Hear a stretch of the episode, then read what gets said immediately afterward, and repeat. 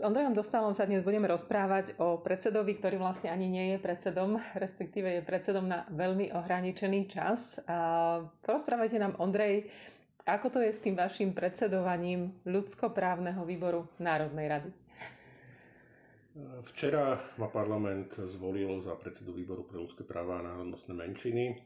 Je to miesto, ktoré má pripadnúť opozícii a v rámci opozície sa dohodli, že prípadne Smeru a Smer na toto miesto navrhol Luboša Blahu. Opakovane ho navrhol? Opakovane trikrát ho navrhol, trikrát nebol zvolený, pretože Luboš Blaha je neakceptovateľný pre svoje extrémistické názory pre väčšinu parlamentu, pre takmer celú koalíciu alebo celú koalíciu, neviem to posúdiť. No a, a zákon o rokovacom poriadku stanovuje, že jedine predseda výboru môže zvolať ustanovujúcu schôdzu parlamentu E, výboru.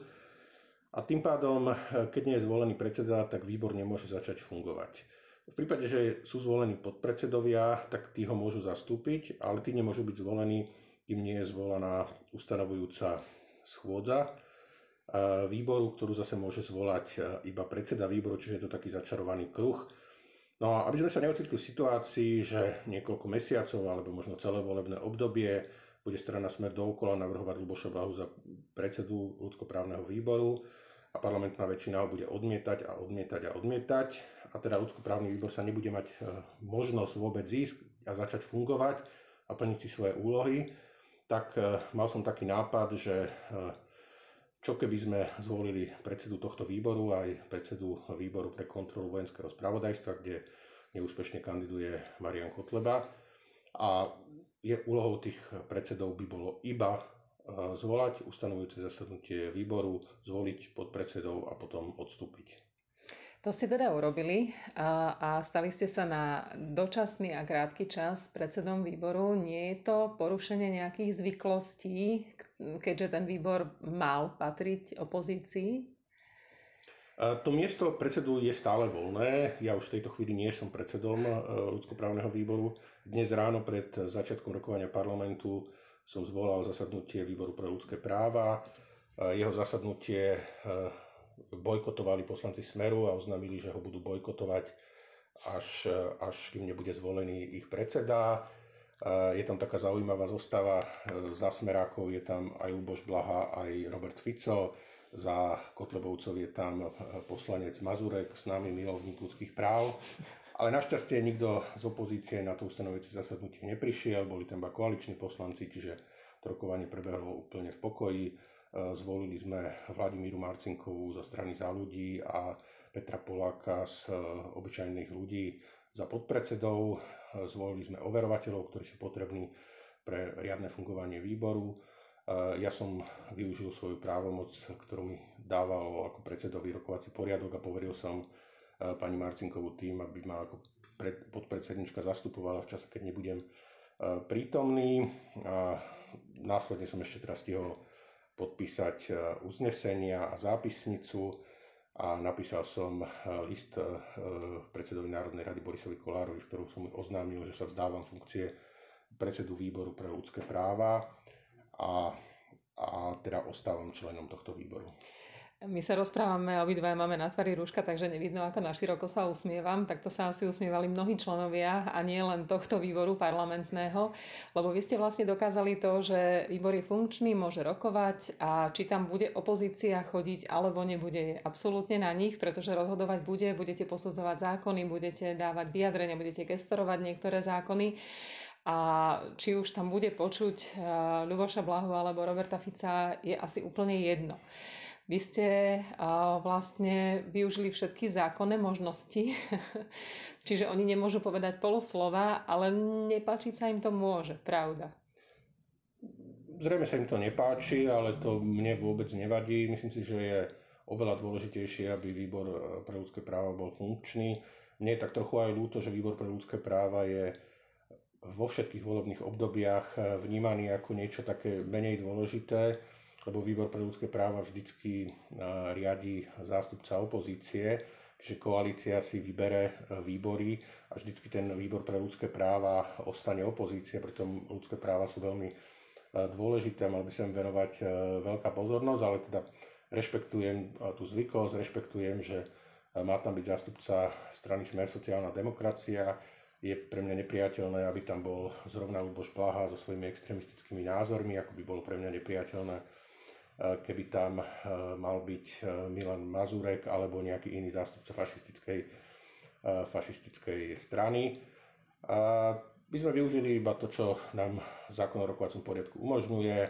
Na niekoľko hodín som sa stal predsedom výboru a už ním nie je a strana Smer môže znova navrhovať ďalších ďalších kandidátov, ak bude navrhovať dookola Luboša Bahu, tak e, predpokladám, že e, nebude zvolený. Ja som prišiel do kancelárie predsedu výboru iba na, krátko, v podstate som e, si tam prečítal a teda podpísal to vzdanie sa, vzdanie sa funkcie, tak kreslo je opäť voľné a môže smer navrhovať svojich kandidátov. A myslíte si, že ďalej ostanú pri tom Blahovi, alebo že, pochopili, že im to nebolo veľa platné a navrhnú niekoho, kto je schodnejší?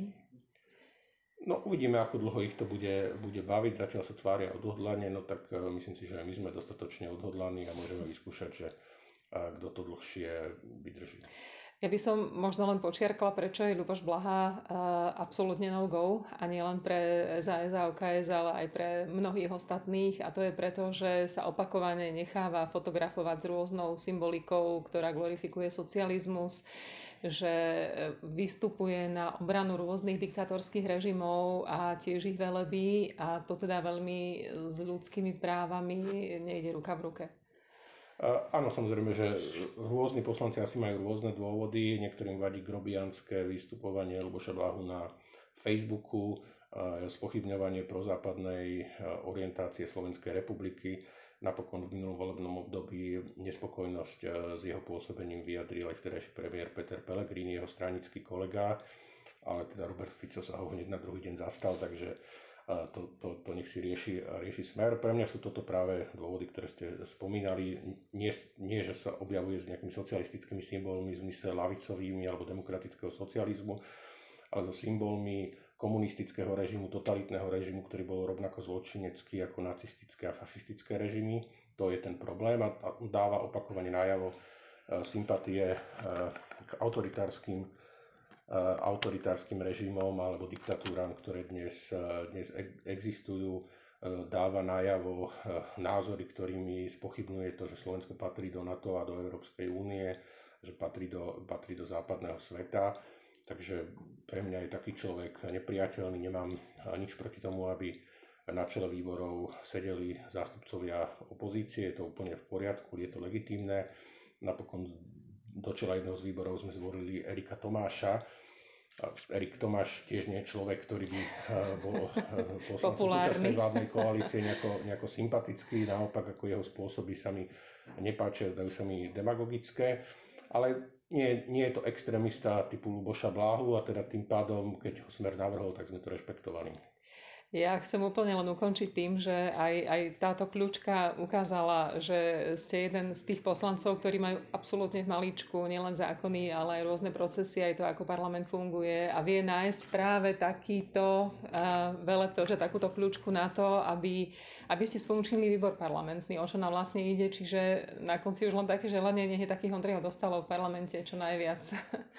Ďakujem, Andrej, špeciálne s tým ľudskoprávnym výborom Eh, je to už moja druhá podobná skúsenosť, lebo ja som sa prvýkrát stal poslancom v roku 2010 a vtedy mi prisklo, že mám byť podpredsedom ľudskoprávneho výboru vtedy som sa dozvedel, že predsedničkou toho výboru má byť Anna Belousová zo Slovenskej národnej strany, tak už na tej prvej schôdzi ustanovujúcej, ktorá to býva iba slávnostná, vtedy nebola ešte v rúškach a rukaviciach a, a volia sa tam eh, predseda, podpredseda národnej, podpredsedovia Národnej rady, a predsedovia výborov, tak ja som narušil takú tú slávnostnú atmosféru a vystúpil som a povedal som, že, že nesúhlasím s tým, aby eh, výbor pre ľudské práva a národnostné menšiny prischol zrovna Slovenskej národnej strane, lebo to bola tiež dehonestácia toho výboru, ktorý som použil eh, prirovnanie, že to je niečo také, ako keby chceli spraviť Vasila Bilaka šéfom Ústavu pamäti národa alebo eh, Jana Slotu šéfom protialkoholickej liečebne No a pani Belousová, neviem, či nepochopila celkom tie prirovnania, potom za mnou prišla a povedala mi, že si mám dať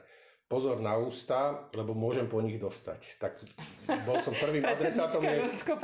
Ešte vtedy nebola, bol som adresátom, adresátom jej vyhrážky, potom dala pár faciek Igorovi Matovičovi neskôr, čiže on bol v tomto v tomto úspešnejší, ale tiež to bolo teda absurdné. No, Luboš Blaha sa mi pár fackami nevy, nevyhrážal, ale teda z Gustovci samozrejme, že na Facebooku, ako to on zvykne. Tak, na to sme všetci zvyknutí. Každopádne, pán predseda, pán nepredseda, ďakujem veľmi pekne za všetkých, za to, že výbor bude funkčný a že to takto dopadlo. Ďakujem veľmi a ja pekne. Ďakujem.